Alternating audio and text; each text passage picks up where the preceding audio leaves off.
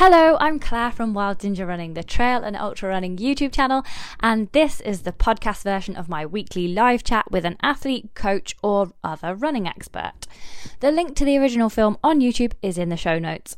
Check out my Instagram and YouTube channel for more training advice, inspiration, and gear reviews. Everything is Wild Ginger Running, and my blog is wildgingerrunning.co.uk. Support me on Patreon if you enjoy this free advice at patreon.com slash wildgingerrunning.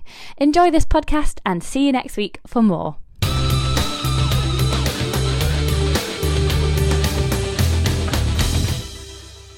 Hello and welcome to another Wild Ginger Running live session. I'm Tim. I'm a physiotherapist and endurance coach. I'm stepping in for Claire today, uh, a little bit last minute, so just bear with me um, doing the, the weekly live session. And we've had a couple of questions come through on the Facebook page, but I'm afraid, like I say, it's a bit last minute, and I've not actually got the um, the sessions, the the questions rather, uh, cut and pasted to appear on your screen in front of you. Uh, but let me just load up the um, the Facebook page in front of me here. So there's a couple of questions regarding um, fast packing. So I mentioned that uh, we're doing it tonight rather than Wednesday because I'm off uh, doing a couple of days uh, non-stop in the lakes, doing a bit of fast packing there, and I thought I'd maybe have a chat about sort of why I'm doing that and why, as runners, we might want to include a little bit more walking and hiking into our normal sort of training program. Well, the first reason is if we're doing a lot of these ultra marathon events, is we're out there for maybe 10, 15, 20, maybe even 30 hours. Uh, I'm doing a race in September, which I'm expecting to take at least 30 hours. Now, we can't go out and replicate those kind of times in our weekly long run, but we still need to practice um, some of the psychological aspects of being out there for a long time. We need to practice our nutrition strategies we may need to practice uh, being out there at night time. Uh, and are you competent and confident navigating at night with a head torch? So, incorporating some big, long hiking sessions and maybe multi day hiking sessions. So, when we're thinking about races that might be taking us 20 or 30 hours, we're generally going from one day into the next. So, we're doing essentially multi day events. So going out there and just hiking all day, so you're doing 10, 12 hours on your feet, just steady hiking, all this sort of fast packing idea. So you might be jogging some of the flats or run, walk, run, walk, maybe jogging some of the easy downs, but otherwise just hiking. That gives us that time on feet. It teaches us that we are on the go all all day, non-stop rather than we go for a run for three hours. And even if we're doing a double run day, we might do an hour or two in the morning and an hour or two in the evening. But it's not the same as just continually on the move. Um, so again, it, it teaches your brain to be constantly on the go, teaches your energy systems to be constantly on the go, but without the same kind of impact and pounding forces going through your legs. So it's a much safer way to get that big time on feet. Um, and I'm going out there. And I'm going to do um, about sort of 30 odd miles tomorrow with a friend of mine. Going to do the, the Abraham's Tea round. We're going to melt in this heat, so it'll be a steady away, stopping at every piece of water we can come across and and having a little swim. Um, and then I'm going to just carry on with that, um, and then just go out into the into the hills, into the lakes. Um, and plan A, depending on how hot it is, is to then go and do a, a BG, a Bob Graham, over two days. But just that continually hiking, moving. And that three, uh, as the song goes, three is a magic number. And I've certainly found with myself and with a lot of my athletes that if you've got a really big ultra endurance event, so something in the kind of 100 miles plus range, if you can get three days on your feet, roughly three to six weeks prior to the event, that just gives you an epic uh, endurance boost, that aerobic capacity boost. Um, it doesn't have to be a lot of hard running, so it's just steady time on feet. But the knock on effect of that is absolutely brilliant in a, in a few weeks after that when it all kicks in. So if anybody has got any big long endurance events, you know, maybe it's a 100 miler, maybe it's big long mountain events, maybe 100k uh, in the Alps where you know you're going to be out there still for uh, sort of 20 hours plus trying to get a couple of long days on your feet, just hiking, not running, just hiking, will really set you up. Now, the hiking bit is also really important for maybe some of our other sort of shorter time duration um, trail events or running events. Because let's be honest, we call ourselves ultra runners or trail runners, but do we run every single step of those races? And the short answer is no, isn't it? So, making your walking pace as fast as possible. And I've talked about this in some of the other videos I've done for Claire in the past. But making that walking pace as fast as possible means that your slowest pace is maybe going to be faster than the other people around you. Um, interestingly, one of my athletes has just finished a 100 miler last weekend, uh, the Dragon 100 miler in, in Wales and although we have sort of worked on, on walking with him uh, and incorporated that with going out doing um, walks with his wife, so more sort of social walking, and that's probably where the problem is, is he noticed that when he was running, he was running faster than everybody else around him in the race. But when he was walking, the other people would then go past him. So his walking pace wasn't quick enough. And that's something we need to work on. Um, and it's probably because when he's gone out and done his walks with his wife, they have been a more social and more leisurely uh, type of walk. Whereas what we need to be doing as trail runners and ultra runners is going out there and walking, but making it very purposeful, trying to make that walk as fast as possible. And if you practice that, making your walking super quick, it means that when you are power hiking up a hill or taking a, a, a walk break when you're on the flats, is that walking pace will naturally be quicker. So just make it that as soon as you're walking, your body only knows how to walk fast, not slowly.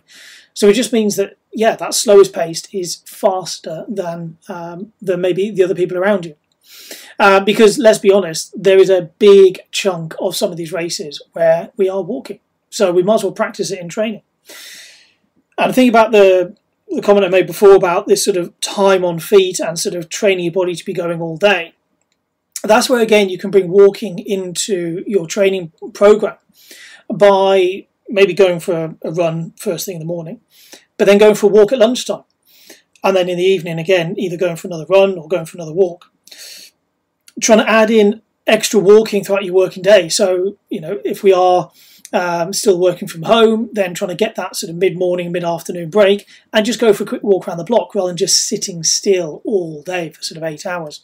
Um, if we are going out doing errands, then again, walk rather than drive if you can. Gets that extra little bit of training into the legs. And if you maybe record that and monitor how much you're doing, you'll probably find by the end of the week there's a big chunk of your training time which has actually been walking, and you've built that up. Um, a good friend of the show, um, Rachel Sheldrick, uh, I spotted she put a post out the other day about her sort of split of run training and non-run training, so hiking, strength and conditioning, swimming, uh, aqua jogging, stuff like that. And what she's found is it's now a 50-50 split. So 50% of her hours is running, but 50% of it is hiking and strength and all this kind of stuff. So think about how many hours a week of running you're doing. Are you doing the same number of hours in non-running activities which support your running? So there's a question for you. So um, so that would be the idea about going out there and trying to just hike and, and fast pack all day. So, what are the, some of the things that you maybe want to think about if you are going fast packing or trying to include a couple of long days on your feet? Well, if you're going out into the into the hills, it's a question of are you going to be camping out there?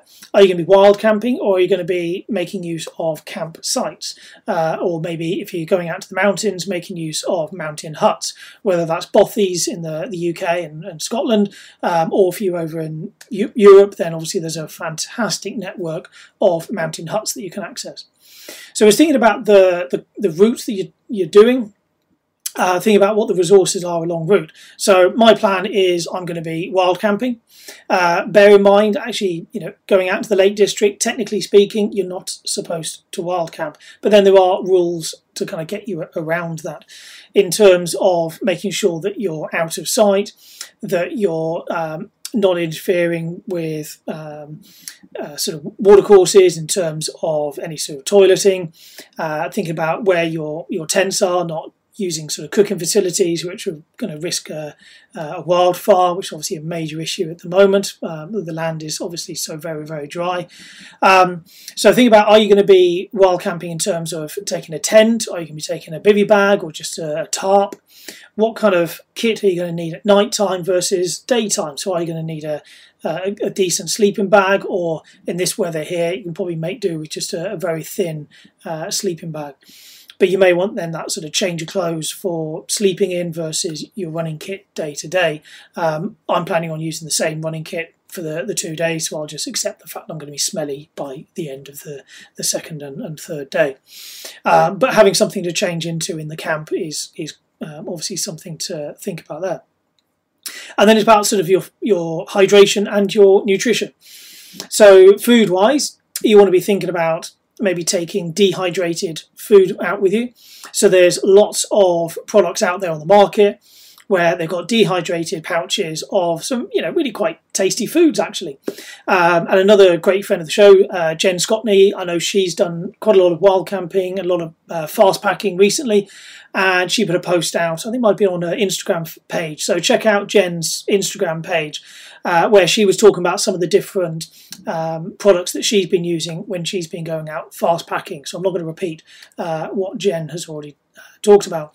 But I would often go for the, the dehydrated products rather than the old school um, boil in the bag. So going back to the military days of um, are sort of ration packs, whereas you know you, you boil that product uh, in in water uh, to heat it up. But of course, you're carrying a lot of liquid and a lot of moisture in those already. So go for the dehydrated ones, where which are going to be a lot lighter. But then, of course, you've got to source some water when you're out there. So again, this comes back to our route finding uh, and our route decision making in terms of where are we going to get our water from to do our cooking. So where are you going to be uh, intending to, to camp or, or bivvy down? So that's something you need to think about there. And again, with the water, obviously you can't be carrying enough water for two or three days. You're going to have to be refilling on the go. Um, and I have had Giardia in the past, so that nasty uh, gut infection, uh, bacteria, which is not fun. I do not recommend. So you got to be thinking about how you're going to purify this water. So generally, uh, just for ease, I will take purification tablets.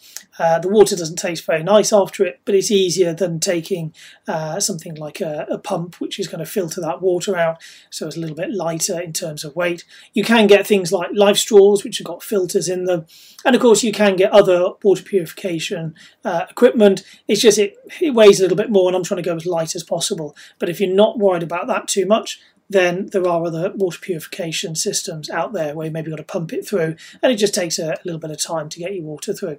Whereas with tablets, fill your bottle, pop a tablet in, wait 15 minutes, and it's good to go. And if you're taking some, maybe some electrolyte tablets, which have got a bit of flavour, or maybe some Tailwind stick um, sachets or uh, other um, powdered energy drink, then when you mix it in there, then you don't taste the, the chemicals of the water purification tablets and then thinking about you know how you're going to carry this all. So you have to think about obviously a, maybe a larger pack than you would normally use when you're out running your sort of running vest in, uh, terms of that. But of course, the bigger the rucksack you take, the more stuff you're going to be tempted to put in it, so the heavier it's going to get. So again, I would say go for the smallest pack that you can possibly manage. I'm going to be using the Montane uh, um, 20 plus, uh, the Gecko. Just behind me here. It is called Gecko, isn't it? The new version. There we go, brain's leaving me. Yes, Gecko VP20. So, same style as um, the usual running vests, but it's just got a much larger capacity, so I can get um, get all the kit that I need um, for the couple of days into there. Um, and you, again, you've got your soft flask on the front, you've got pockets everywhere for all your, your kit. It's just got a much larger pack on the back. But you know, in the past, I've taken my more alpine mountaineering pack, which is a lot bigger. But the problem is, you're tempted to then put more kit in, so then you're carrying more kit, and then your energy needs go up, your hydration needs go up. So again, I would encourage you to, if you are going to do this, take the smallest kit possible, go as light as possible, but still being safe. So again, you've got to think about the conditions you're going out in. What's the weather going to be like? Um, you know, it might be fine during the day, but is it going to get cold at night? I've been caught out in the past. Uh, about sort of, oh, must be best part of 15, if not, no, more like 20 years ago. Um, I was going out and doing a, a, fast packing trip before going out and climbing Kilimanjaro, um, and quickly discovered that my sleeping bag, which I thought was decent for cold weather, wasn't. So the next day it was uh, straight into Keswick to get a, a better sleeping bag. Um, so yes, make sure that you're taking adequate equipment for the conditions that you're in.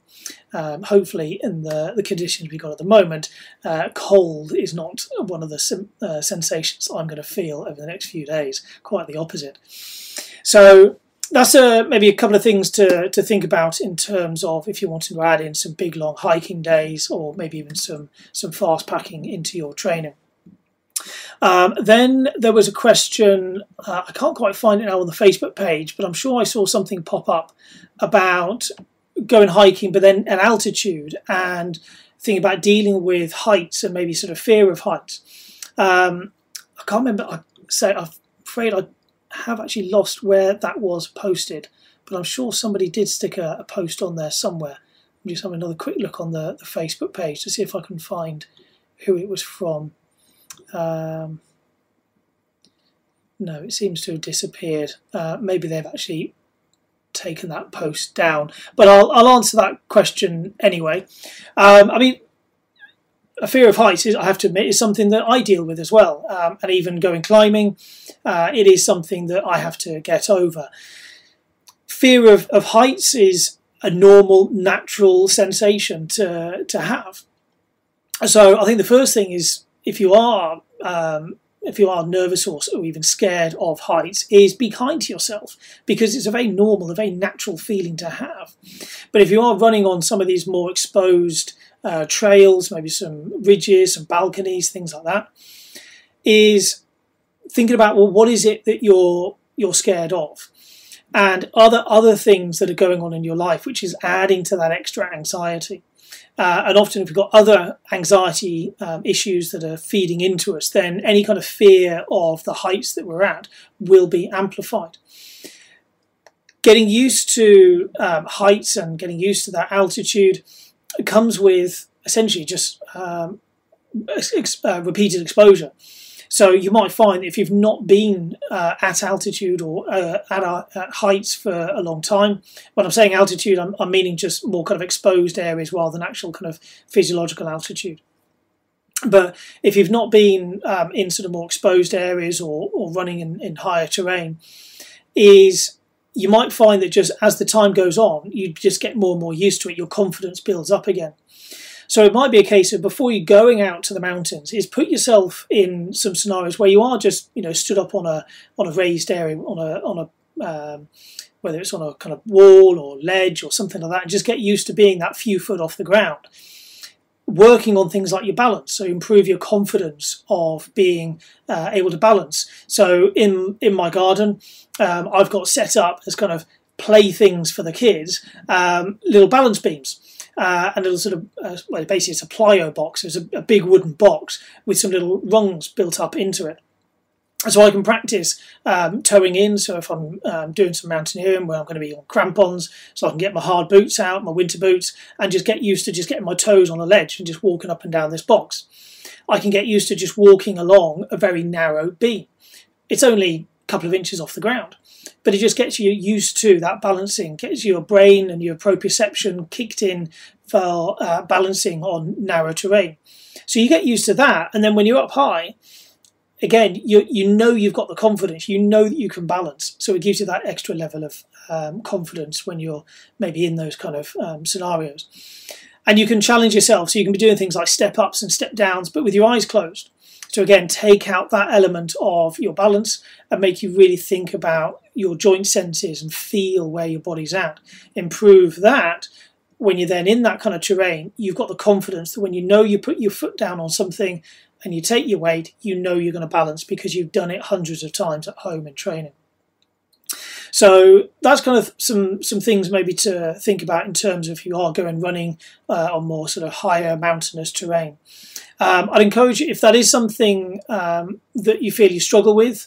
Um, I mean, I've got friends in my running club who struggle with going up our local hill, which is I mean, it's not even a mountain, but even just going up a, a very uh, steep incline on a grassy bank and they freak out at that because they're so scared of heights.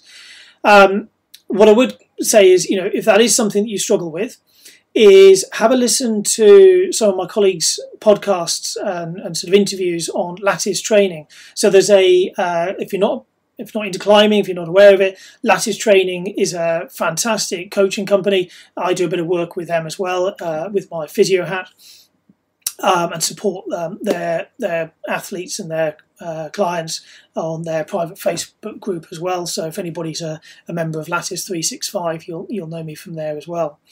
But they do a lot of uh, interviews, a lot of webinars, and there's a few um, YouTube clips that they've got on their channel, which is looking at fear. So okay, we're talking about climbing there. Uh, and getting over the fear of falling or fear of being at, uh, at heights and things like that. But this is where we as runners can learn a lot from other sports, and in this case, learning from our climbing colleagues. So if you want to look a little bit more about that, then maybe go and have a listen to some of the lattice training uh, YouTube clips there. I'll try and maybe put a, a, link in the, the comments afterwards on this YouTube clip. Um, so then uh, I just had a question come through here from Chris Williams. So let me follow on to that one and then I'll go back to the Facebook page. So Chris is saying, I'm not so much of a runner really. Um, oh, I can actually click that onto the page, can't I? Uh, there we go. So I'm not so much of a runner really, but here goes. I walk quite a lot and usually wear my Meindl boots, but recently wearing Salomon uh, X Ultra 3s let me get in pain in both of my feet. Okay, so it depends on um, what kind of pain and where you're getting it, Chris. Um, if it's more again hiking, and this is where some of the running shoe companies are actually sort of shifting over and trying to um, fill a bit of a gap in the, the hiking market as well. So uh, I know sort of Inov-8 and Hoka uh, have uh, produced some more hiking boot versions of uh, some of their, their footwear, just to give you that little bit of extra ankle support. Um, and it might just be that again the, the Salomons um, are just not fitting your your foot shape properly. So it depends what the heel toe drop is on your Meindl boots. Uh, Salomons generally have a slightly higher heel to toe drop, so maybe again that's just not quite fitting um, your your natural ankle and foot shape.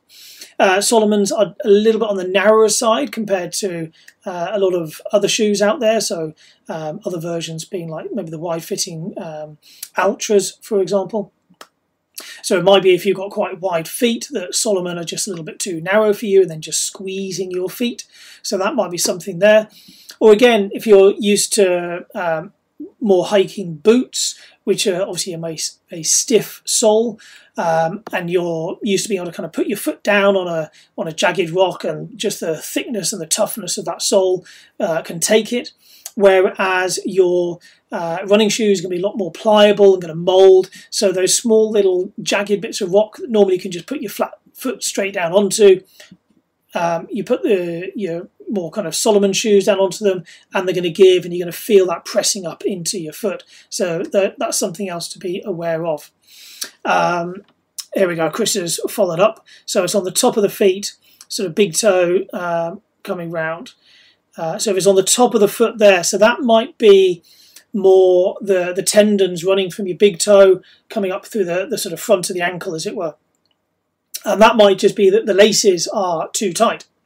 Um, so if your feet are swelling, then the the top of the shoes then squeezing down that, yeah, on the sort of bony part. So that's probably the kind of knuckly bit on the, the top of the foot there.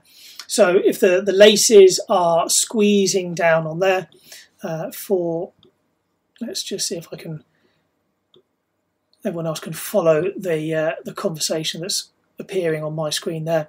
So Chris is following up. So saying it's on the, the sort of bony bit of the, the top of the foot. So that'll be where the tendons running underneath there. You've got a, uh, some connective tissue holding that down in place. And it might just be that the laces are just pressing down on the top of the foot, just rubbing on that tendon, causing that irritation. So um, you ought to be looking at maybe changing the, the lacing structure or with um, not sure the Salomon Ultras they got their uh, their quick lace system on those. I think they do, don't they? So what you can't necessarily do is, is change your your lacing um, sort of pattern to miss out that section to reduce that pressure, but it might just be trying to uh, have slightly looser lacing um, over the top of that foot. It might be a case of looking at um, stretching out the calf. So sometimes what we're doing is we're working the muscles on the front of the foot a lot harder to pull the toes up um, because the calf is tight at the back. So loosen off the, the calf and you find that the muscles at the front of the shin don't need to work quite as hard. Or what you may need to do is also get into the front of that shin uh, and massage the muscles through the front of the shin where they're running down into that tendon through the front of that foot. Um, if you have a look on my personal YouTube channel, um, and again, I'll, I'll put a link in the um, the comment section of this one afterwards. Um, I've got some videos on some massage techniques for the front of the shin, which would then address the tightness if that is the case in you there. So hopefully that answers your question there, Chris.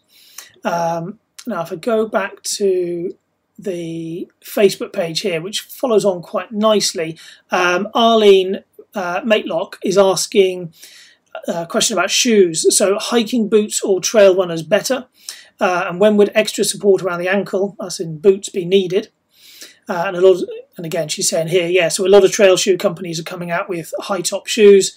So under what conditions, if ever, should they be used? So good, that sort of again follows on from what I was just saying there. Yeah, I used to you know do a lot of these hiking trips in my hiking boots, but as I've gone on to more and more ultra running, then I'll generally stick with my um, ultra running shoes um, and more sort of trail running shoes and even in the Alps, going up to maybe sort of mountain huts, which I'm then going on to climb later, I will do the approach in my more trail running shoes because they are lighter, they're more comfortable, they're more breathable rather than boots. But this is, yes, where some of these companies are bringing out those sort of hybrids of kind of trail running but with a bit more ankle support. And certainly for some people who have quite unstable ankles, then having that little bit of extra support around the ankle, uh, people report that makes them feel that bit more secure. So rather than needing to tape their ankles or uh, use ankle braces, it just gives them that little extra bit of support. Um, so I think if it is more of a a long distance hike type um, session that you're doing, so maybe it is a multi-day. I'm thinking as the classic being something like the Spine race, uh, which goes past very very near where I live here. Um, then something like that hybrid might not be a bad shout. If you are going somewhere where there's going to be maybe a, a large amount of scree and you're not wanting maybe to wear uh, gaiters as well, then having that slight, slightly higher ankle might give you a little bit of extra support there. Um, I'm um, testing and reviewing some of the La Sportiva Cyklons for um, Wild Ginger Running, so I'll actually be using those over the next few days, and they've got that little bit of extra ankle support uh, and a bit of sort of inbuilt gaiter there. So it'll be interesting to see how I get on when I'm running down some of the, the scree slopes uh, this this next few days. So I think it's it's going to be personal preference. If you're very comfortable in those kind of approach shoe uh, type um, type shoes where they've got maybe a bit of a stiffer sole, but it's more of a kind of hybrid of, of running shoe to, to walking shoe, then they're a good shout.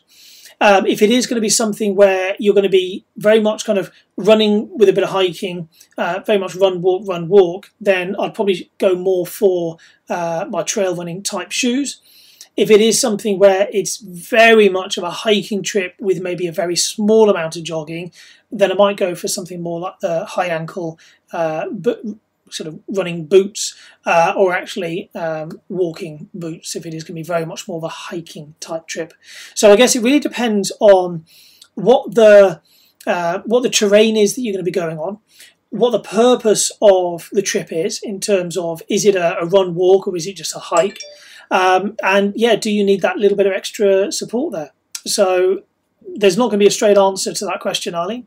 Um, but yeah, it, it, depends on what you're doing and what you're needing them for. Uh, and you know what we like? We we like having lots of lots of different shoes for different purposes. So maybe this is a good excuse to go shopping and add to your collection. Uh, my wife despairs of me with the number of running shoes I've got. She doesn't quite understand how you know we need different shoes for different types of mud and different shoes for different types of rock and uh, different distances and so on and so forth. But yes, we need lots of different shoes, don't we? We do like buying shoes, uh, us lot. Um, okay, if I come back over to the YouTube questions here, John, hi John. So as a physio, do I ever prescribe a night splint um, to keep an irritated heel at an angle? Uh, yes, I do. So um, things like Strassburg socks, uh, which is more the kind of sock with a strap coming from the big toe up to the, the front of your shin to help pull the, the toe and, and uh, foot up there. There is evidence to show that in um, particularly kind of um, slow to respond, problematic uh, sort of plantar fascia, Achilles uh, tendon problems, they can be useful. Um, they don't put a lot of force through the foot, so if we're needing more, then yes, again, there is evidence to show that in some cases a, a, a boot, so a night splint, can be useful. It just stops obviously your feet flopping down, pointing your toes down, so the calf and Achilles and, and plantar fascia all kind of shorten, and then you get up in the morning, you've got to stretch it all out. So it stops that happening. Um, the only problem with that is, of course, that they are quite uncomfortable. Um, even the Strassburg sock can be quite uncomfortable, uh, and the boot most definitely is uncomfortable. So, is it going to disturb your sleep? Um, and, and sleep's really important as well. Um, sometimes I'll, if I find my, my calves, my Achilles are getting super tight because I'm doing a, a, lot of training, um, I will sometimes um, put my Strassburg sock on just to uh, put things on a bit of a stretch but often what will happen is I'll wake up halfway through the night and I'll I'll be annoyed with it and I'll take it off. But often that half a night just means when I do get up in the morning, I haven't had uh, I want to say eight hours, but let's be honest, more like sort of six and a half, seven. Um, so six hours sleep, not good. Need more. I've had maybe sort of three to four hours where I've had it on a stretch, and then maybe on another three or maybe four hours uh, where it's been relaxed. So um, they can be useful, definitely. So if it is something, I think you've asked questions in the past around your Achilles, so is obviously something that you're, you're struggling with. Um, then I would probably say, first of all, maybe try a Strassburg sock. Um, and if that gives you the, the support you need at night time to stop everything tightening up, great. Um, if you're still struggling, then yes, uh, then paying that extra for a boot can be useful. But again, the long term fix is about strengthening it. So it's going through your strengthening rehab protocols uh, to build that up. Um, so, okay, that hopefully answers John uh, and Chris's questions there. Let me go back to the Facebook page. Was there anything else coming up on the Facebook page? Um, so that was Arlene. Um, yeah, so Leon then followed up about the questions about doing um, fast packing. Um, so hopefully I've covered Leon's questions there. Uh, yeah, nothing else showing up on either of those. Um, come back to my eCamp. Um, here we go. Oh, John's followed up there. So, okay, so not much force, but a gentle nudge to the right angle. That's right. Yeah, so he's definitely on the mend, uh, but sometimes feeling tight early in the runs. Yeah, so again, this is where if they're feeling a little tight early in the runs, you know, you might want to look at a, a pre warm up warm up where you do do a little bit of foam rolling, or you do use a golf ball or a massage ball on the bottom of the foot just to get things moving, just to start to loosen them off. You know, foam rolling and things like that. It does have a temporary short term improvement on tissue length. Um, it's nothing magical, but it will have a temporary improvement. So if you do that, maybe sort of five ten minutes, um, so as you're, you're getting your running kit on, spend a couple of minutes just rolling your feet, rolling your calves, and then you go and get your running shoes, get your gear together. You know, another five minutes has passed. You do the first bit of your warm up before leaving the house. You know, you've done that mobility stuff, maybe five, even ten minutes before you start running. But that effect will last, it'll just mean those first few miles or the first few minutes of running, you're not dealing with that, that tightness before you've loosened it all off. So I would do that. Um, as, uh, another question just popped in here from, see if I can pop that on there. So Jonathan Russell, so long distance walker, including overnights, so saves on accommodation. Yeah, so just going straight through. Um, who needs to sleep? Started running, reached 10k fine, uh, but then developed a cyst under the middle of the left foot where the foot bends. Um, uh, fine when it's hiking, but wants to run again. Any suggestions? So it depends on what kind of cyst it is um, and exactly what structures it's in uh, as to the answer to your question there. But I'd probably link that back um, to the earlier question from Chris as to, you know, is it something about the running shoes that you were using versus um, the, the, the sort of walking shoes or, or hiking boots that you've used previously? Uh, just see for everyone's benefit here. Jonathan's popped up here, so not bad enough to think of an op for one who's got any experience. Yeah, so it might be a case of looking at, you know, can you can you offload that tissue? So uh, resize that. Can you offload the tissue somehow? So is it a case of looking at your shoes so that you're not putting any pressure down on that cyst? So is it about changing the lacing structure of your shoes? Um, is it about padding it out? So it might be a case of adding some extra tape or some extra padding, sort of Compeed around that area, just to give it, yourself some extra, um, well, padding and support around that tissue, so that your shoes are not then rubbing and pressing on that. So that might be something to to think about there. Um, but yeah, it really depends on exactly what type of cyst and in what um, what tissues it has uh, formed. Um, again, if it's a sort of fluid-filled cyst, you know they can they can try and drain them and they can you know inject them um, sort of steroid injections things like that. But the problem is you run the risk of inducing an infection. So if you can avoid that, then do so at all costs um, because the chances are you know a cyst will then just fill back up again. Um, but we can often get these these cysts that form um, and they will then go away again. So it is sometimes a matter of just watch and wait. It might be a bit frustrating. So it really depends on maybe how long you've had it for. Um, but yeah, the, the first thing I'll be looking at is why did it happen in the first place? Um, was it something about your running shoes uh, which then created that rather than uh, it just kind of happening for the fun of it and just coming out of nowhere? Okay, does that answer your question there, uh, Jonathan? Um, fine. Any other questions? I don't know how many people are actually watching live. I've got a few showing up on here. Um, I'll just give you a minute just to see if anything comes through on the YouTube comments.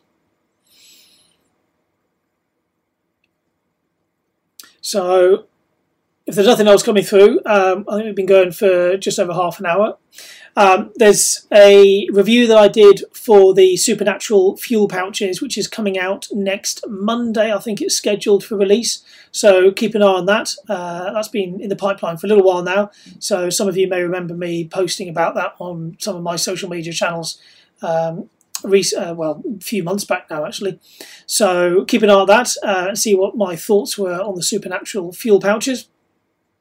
And then, as I mentioned, um, I'm going to do, be doing a review on the La Sportiva Cyklon shoes. So again, keep an eye on that one. That should hopefully be coming out quite soon as well. Um, and I'm also finishing off a review on different running insoles. So again, that'll be following up later on, maybe in the next sort of month or two. Uh, Claire will have that scheduled for release. So there's a few other things in the pipeline. Um, Oh, Chris has just followed up with a final point. Let me just pop that on the screen. So what he's noticed is the Salomon um, Ultra 3s don't have as much of a heel drop.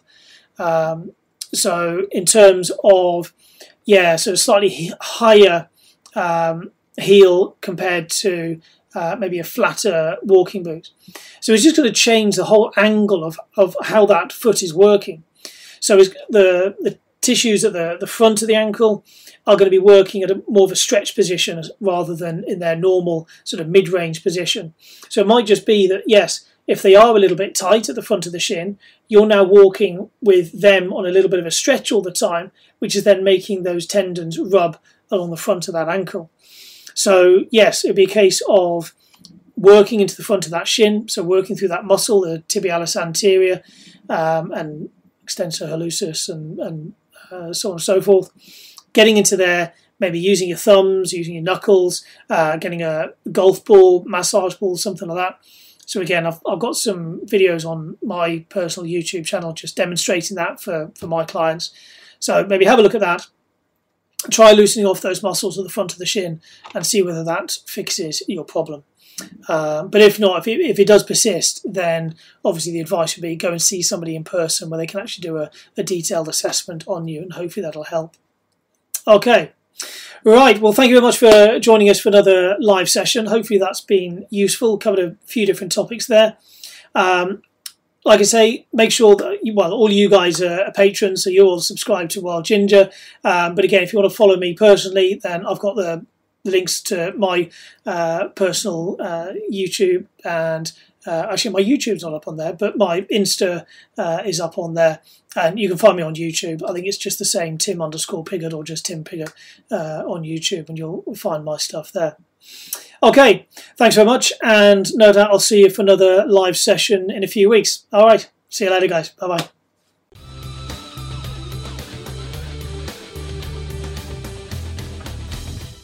Hi, it's Claire here. I hope you enjoyed this podcast.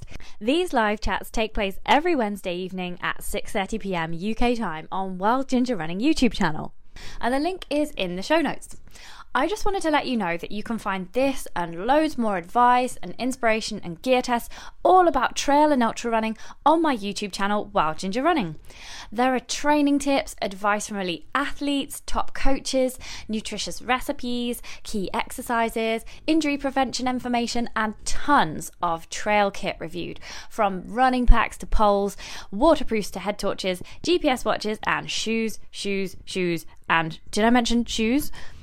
I've been going for a few years now, so there's a huge archive of content to help you out with your trail and ultra running. To quickly and easily find the information you need, simply type your query into the Google search box and then write Wild Ginger Running after it.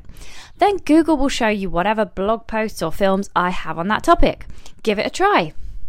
And if you appreciate listening and all the information I share on YouTube, you're also very welcome to support me on Patreon, which gets you some additional excellent perks and the chance to win some awesome prizes.